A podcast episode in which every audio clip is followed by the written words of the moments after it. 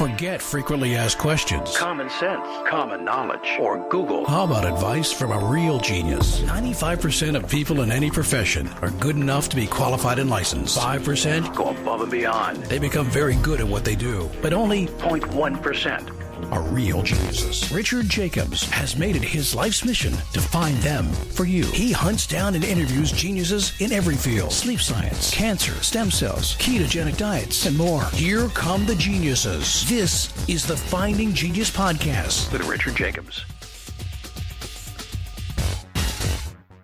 Hello, this is Richard Jacobs, uh, Executive Director of the Finding Genius Foundation and host of the Finding Genius podcast. My guest today is Monica Medina Munoz. Uh, she's a professor of biology at Penn State. Uh, she's also a principal investigator. We're going to talk about uh, ecology and evolution of marine organisms. So, Monica, thanks for coming. Oh, thank you for the invitation.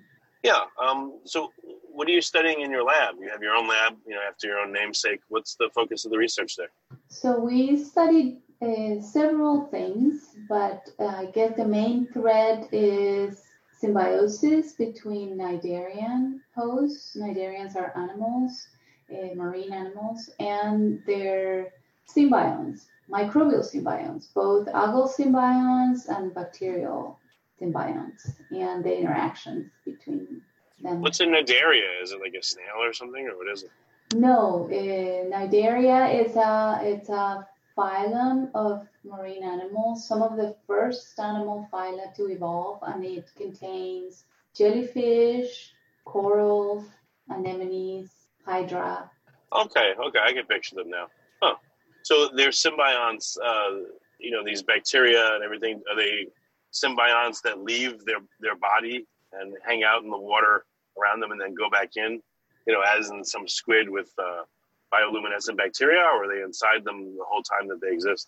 So there is one symbiosis in particular that is fairly well known, and that's between the cnidarian host and dinoflagellate algae. These are unicellular protists that are photosynthetic and they're endosymbiotic, so which means they live inside the host tissue and they capture sunlight and then they translocate photosynthetates into the animal host, um, and the host in return uh, confers protection and inorganic nutrients and, and, and, a place where they can do photosynthesis safely.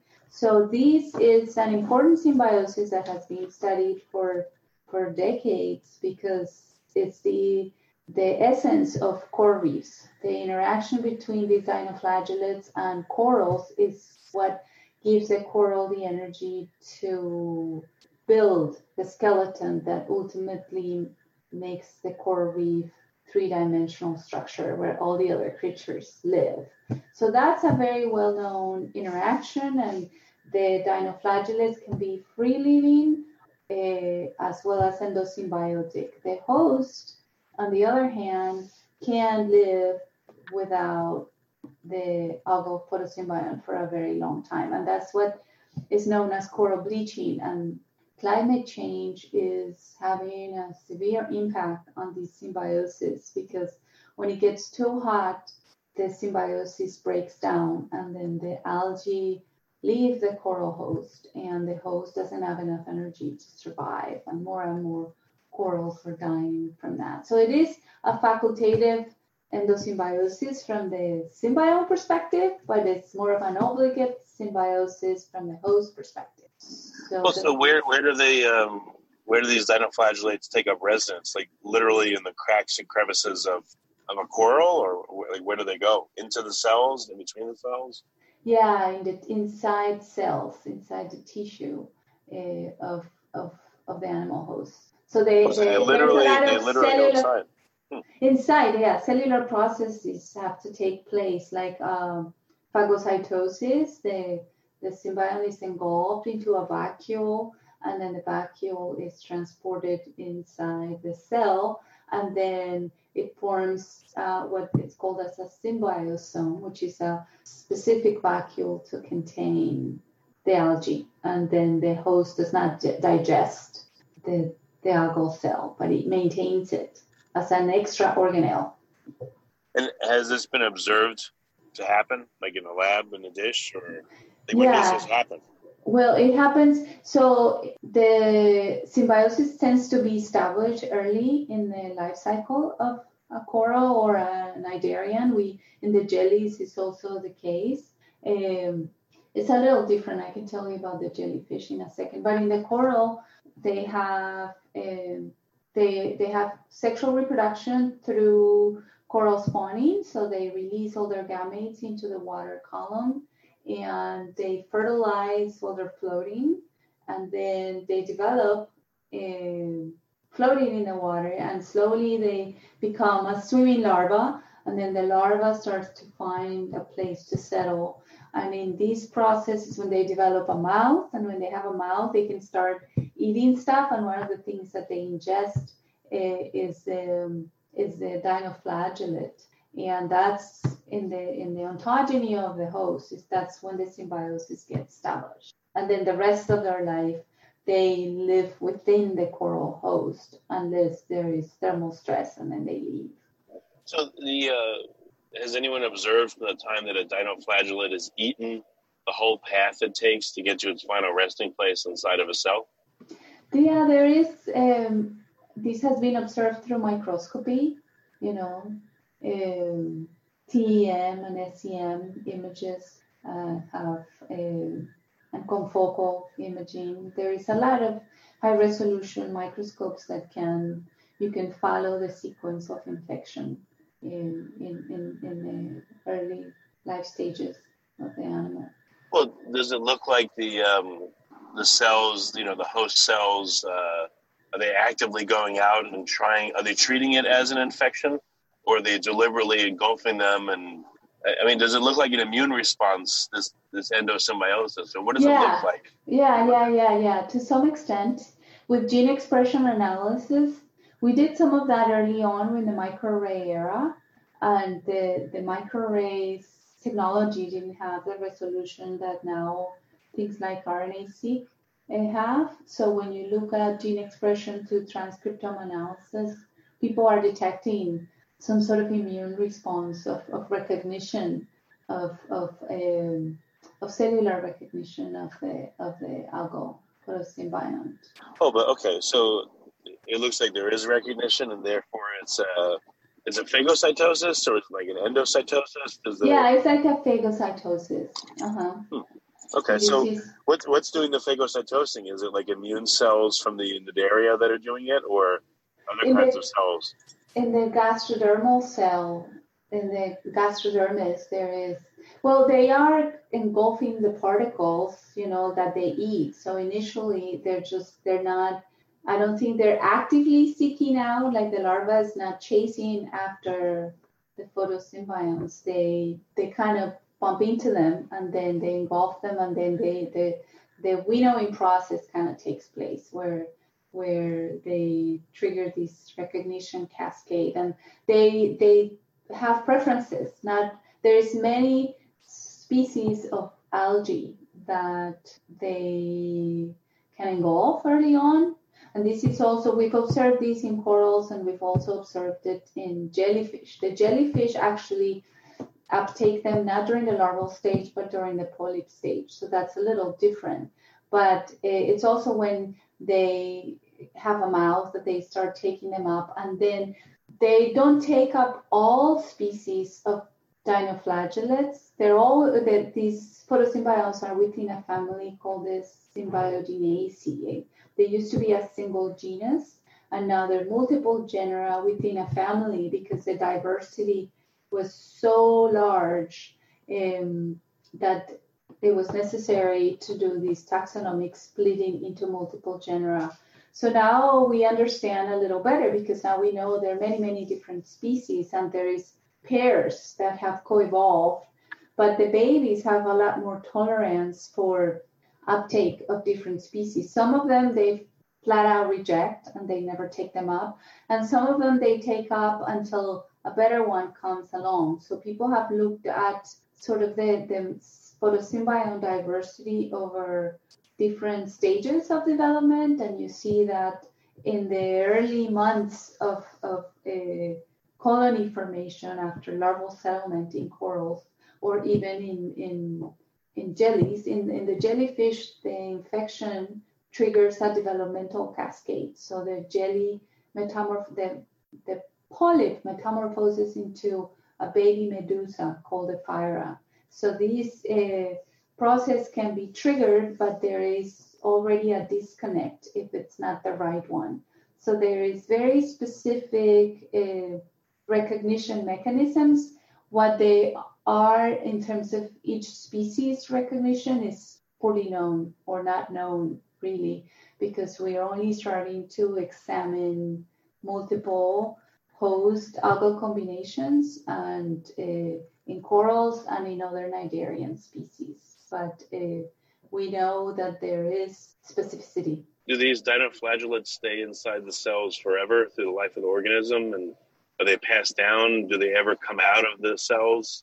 You know, or, or uh, they just stick with the cell until both die together?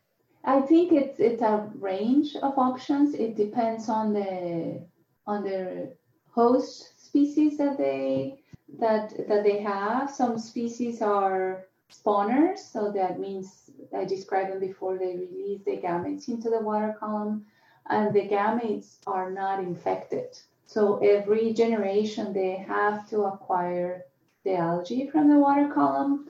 But there are species, I, I think I least I reported one or two where the egg is seeded with the symbiont. So the mom, the mother colony passes its photosymbiont to its eggs, and the eggs are fertilized already with the right symbiont. So there is a that's why there is a lot of specificity. In other cases, the gametes are not infected with the symbiont, but the mucus surrounded the gamete bundle contains symbionts, so they are seeded also with with the parent colony's specific algal species fairly quickly. In a given cnidaria, I mean, they experience cell de- cell death and cell turnover, right? Yeah, yeah, and there is the host controls um, algal cell division inside its cells. There is control of the of the mitotic division inside a host cell. So it's not like they proliferate uncontrollably. There is regulation of the of the algal uh, cell cycle, the cell division by by the host. Well, like what, what percentage of um, of cells? I don't even know if you can tell, but what percentage of constituent cells take up the dinoflagellate? And then when one of those dies, um, well, I guess they'd all be they'd all be filled with the dinoflagellates, or is there a turnover? Yeah, they can shed. They can they can exocytose and they can shed. There is evidence of that, and there's reviews on this and how they can control the like in bleaching. The if there is a mild uh, thermal stress, there is things that the algae can do in terms of controlling uh, the interaction. They they reduce, they can control the pigment and how much pigment they make, whereas the host can control how many cells it harbors. So there is, even throughout the year, there is variation in an animal of how much uh, chlorophyll there is inside its tissues and how many algal cells there are. If there is thermal stress, then that is they start to adjust both of them try to coordinate these adjustments so that they can continue to work effectively until they reach a point where the, the physiological demands of each are not any longer in sync and then they have to split up. So the algae uh, decides to leave or the host decides to spell it and then sometimes there is if it's too dramatic there is actually tissue sloughing and tissue necrosis so that they can get rid of big portions of, of the colony to get rid of the algal cells. So there is all different uh, kind of uh, physiological processes take place, not only cellular, to address with with to keep a balance or to control the abundance of algal cells within the host tissue. If you like this podcast, please click the link in the description to subscribe and review us on iTunes. Has anyone looked at the um, the dinoflagellates themselves in the free living stage and looked at their genes and their metabolome, and then looked at them once they're captive inside of a, a host cell and looked for the differences. And same with the host cell, looking at the gene expression changes with the endocytosis. Uh, um, sorry, with you know uh, endosymbiosis of the the dinoflagellate or not.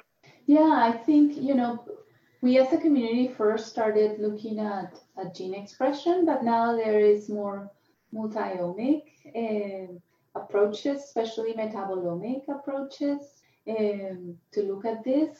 They're kind of in their infancy, but more and more groups are introducing these. It's hard to work with with coral larvae because they you only get them usually once a year. So there are people trying to develop other model systems. Like in my lab, we we study these jellyfish because we can we can infect it whenever we want with whatever symbionts we want.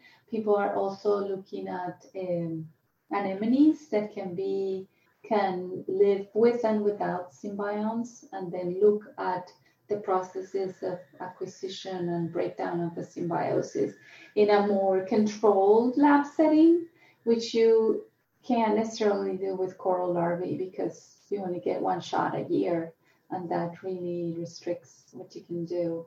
So yeah, people are definitely examining these this interaction from a omics perspective, um, more in depth. Okay. Well, what do you think is going to be important about figuring out the relationship between the you know these endosymbionts and the Cnidaria? Like, what are you looking to to, to look at the effects of climate change and how to maybe like repatriate these dinoflagellates in corals, or like what's your aim? Well, there's a lot of interest in the scientific community to try to find um, traits that confer resilience to corals. Uh, we're, we're, we're far away from the reef, so it's hard for us to do that, right?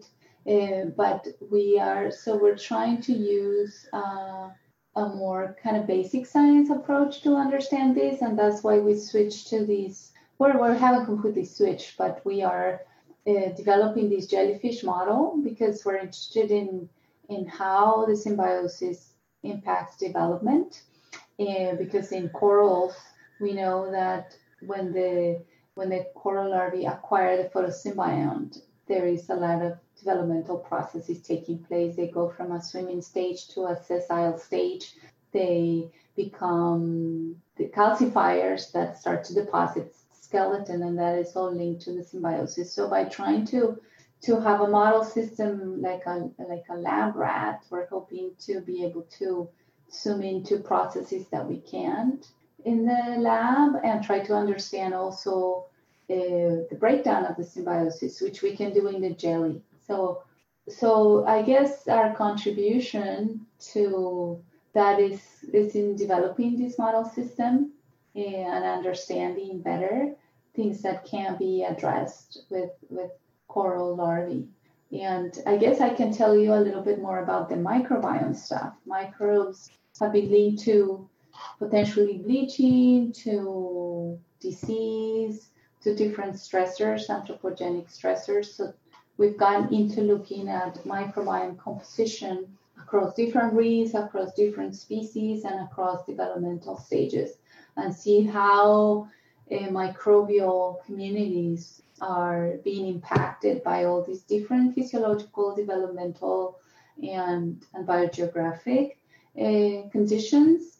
And, and that's more of a um, kind of experimental, coral experimental field based uh, approach that it's also providing insight into whether there is uh, microbial symbionts that are also as important as the algae and the microbial community is a lot more complex and less studied than the algal photosymbiont. So it's going to take time, but we are getting some interesting observations from that. Okay.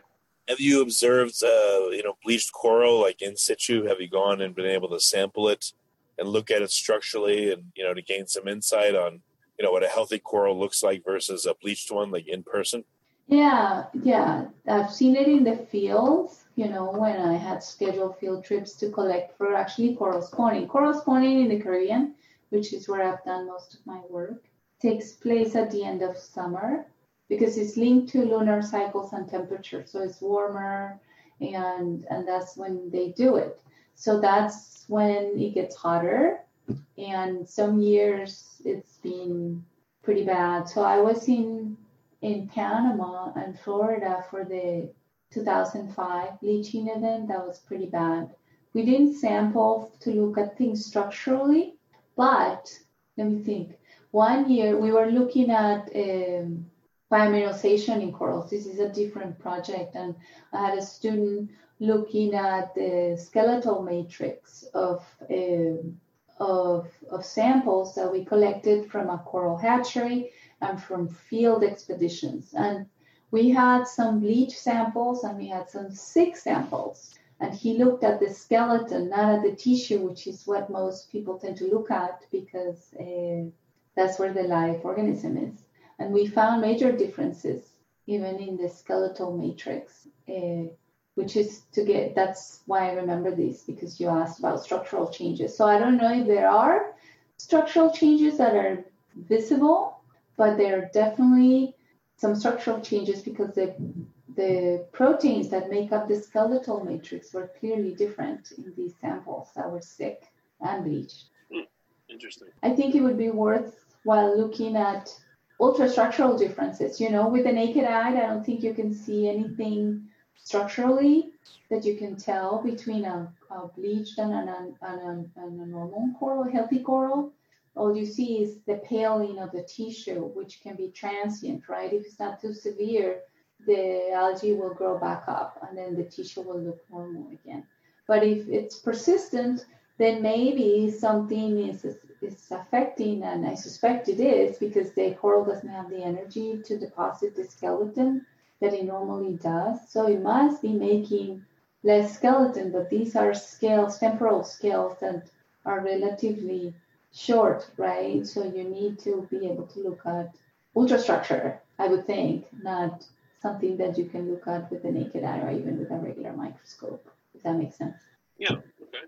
Um, what about, uh, are you looking at any of the phages that would affect, you know, the dinoflagellates and affect the coral or the cnidaria, and then, you know, what happens to them once there's an endosymbiosis?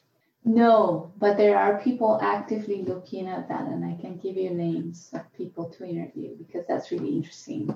There is there there didn't used to be, but there are more people looking at that now. So yeah, I can't like tell level, you very levels much. Of, well, it's okay. No, I know there's levels upon levels of complexity, and no one scientist can even begin to look at it all. So that's why I figured I'd ask. Yeah. Well, very good. Yeah. Okay. Monica, uh, what, what's the best way for people to um, to find out more about your work?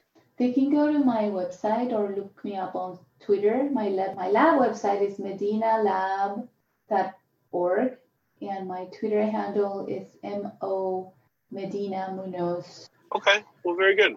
Well, Monica, thanks for coming on. I really appreciate it. Okay, thank you for the invitation.